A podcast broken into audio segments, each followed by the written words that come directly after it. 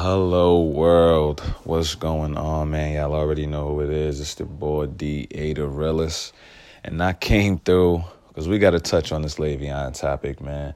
I briefly touched on it in one of my other episodes, um, but here's just a quick little segment on it. You know, a lot of people didn't like how he he dealt with the situation. Me, I thought it was perfect. I'm not even gonna lie to you. Why did I think it was perfect? If you look at how Pittsburgh uses Le'Veon Bell and what he's done to change that office dramatically, it's it's just it's nothing short than sensational. You know, he's been considered the best back in the league for a couple years now.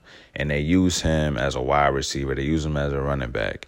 You know, so for them to not want to pay him and to franchise tag him for a second time, in which I kind of blame the NFLPA for that because that was something stupid to agree to. You know, I, think at the end of the day, it benefits the owners more than that benefits the actual players, and we're getting a first, you know, eyewitness to it. By all means, Le'Veon, they don't want to pay you, but if you do play under this tag again, they're still going to use you and, and try to run you through the ground. He's still young, but he's a running back at the end of the day.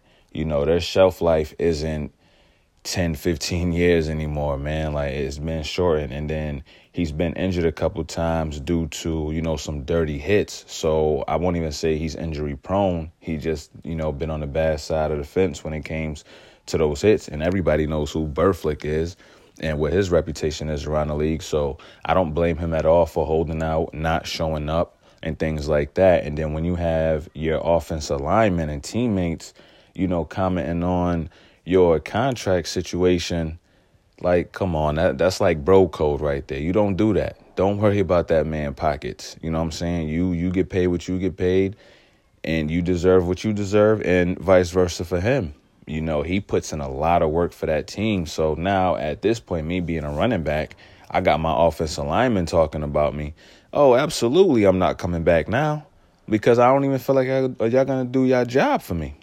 Now the trust is is completely gone. You know, shout out to AB for, you know, sticking up for him and like, yo, now we all we got, man. Do what you got to do.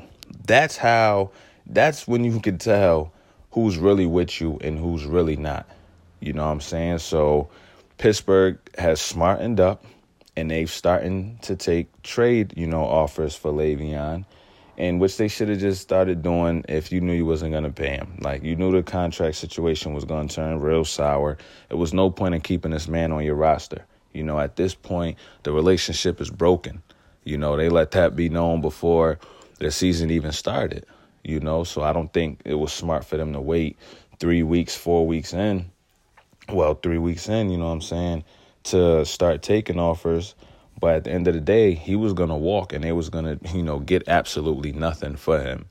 Um, but I, I really think that it was a real grimy situation with the Pittsburgh Steelers and them treating him the way they did. You know, Tomlin is starting to lose that locker room, and that's been, you know, the rumor around Pittsburgh for a couple years now.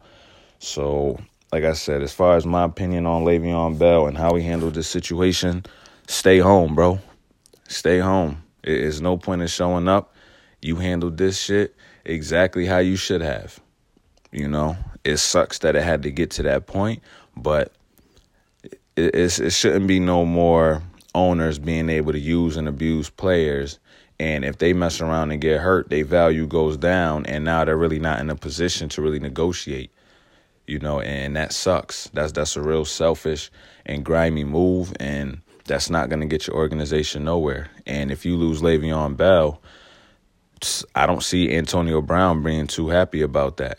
You know, luckily Juju has proven that he can be a, a great wide receiver in this league because I think if Brown doesn't, if Brown was coming up on like a contract year, I'm not sure if he would even stay with y'all at this point. You know, luckily y'all didn't y'all didn't treat him like that.